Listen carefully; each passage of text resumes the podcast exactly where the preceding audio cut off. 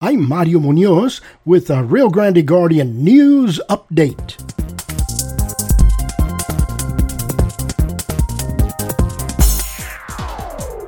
In May, four legislators introduced the only bipartisan bicameral border legislation called the Bipartisan Border Solutions Act.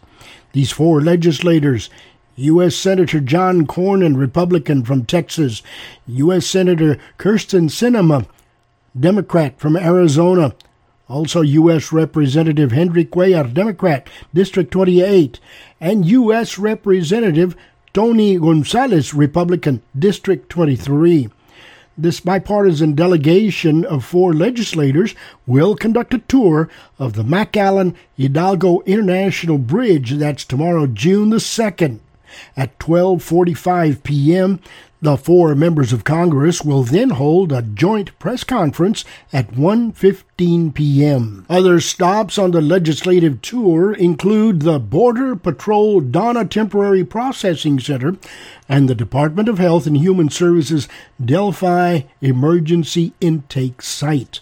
The four legislators would also meet with local elected officials, stakeholders, and law enforcement officials.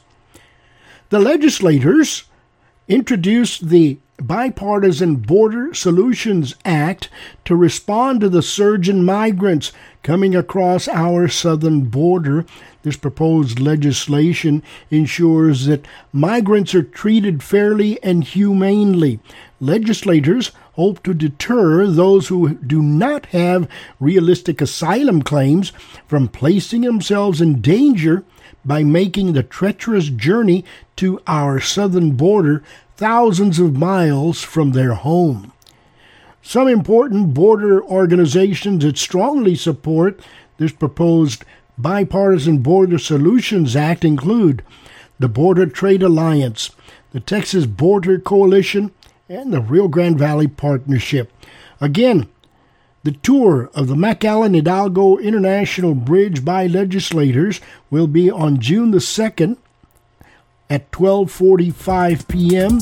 Legislators will hold a press conference at 1:15 p.m. I'm Mario Munoz with a Rio Grande Guardian News Update.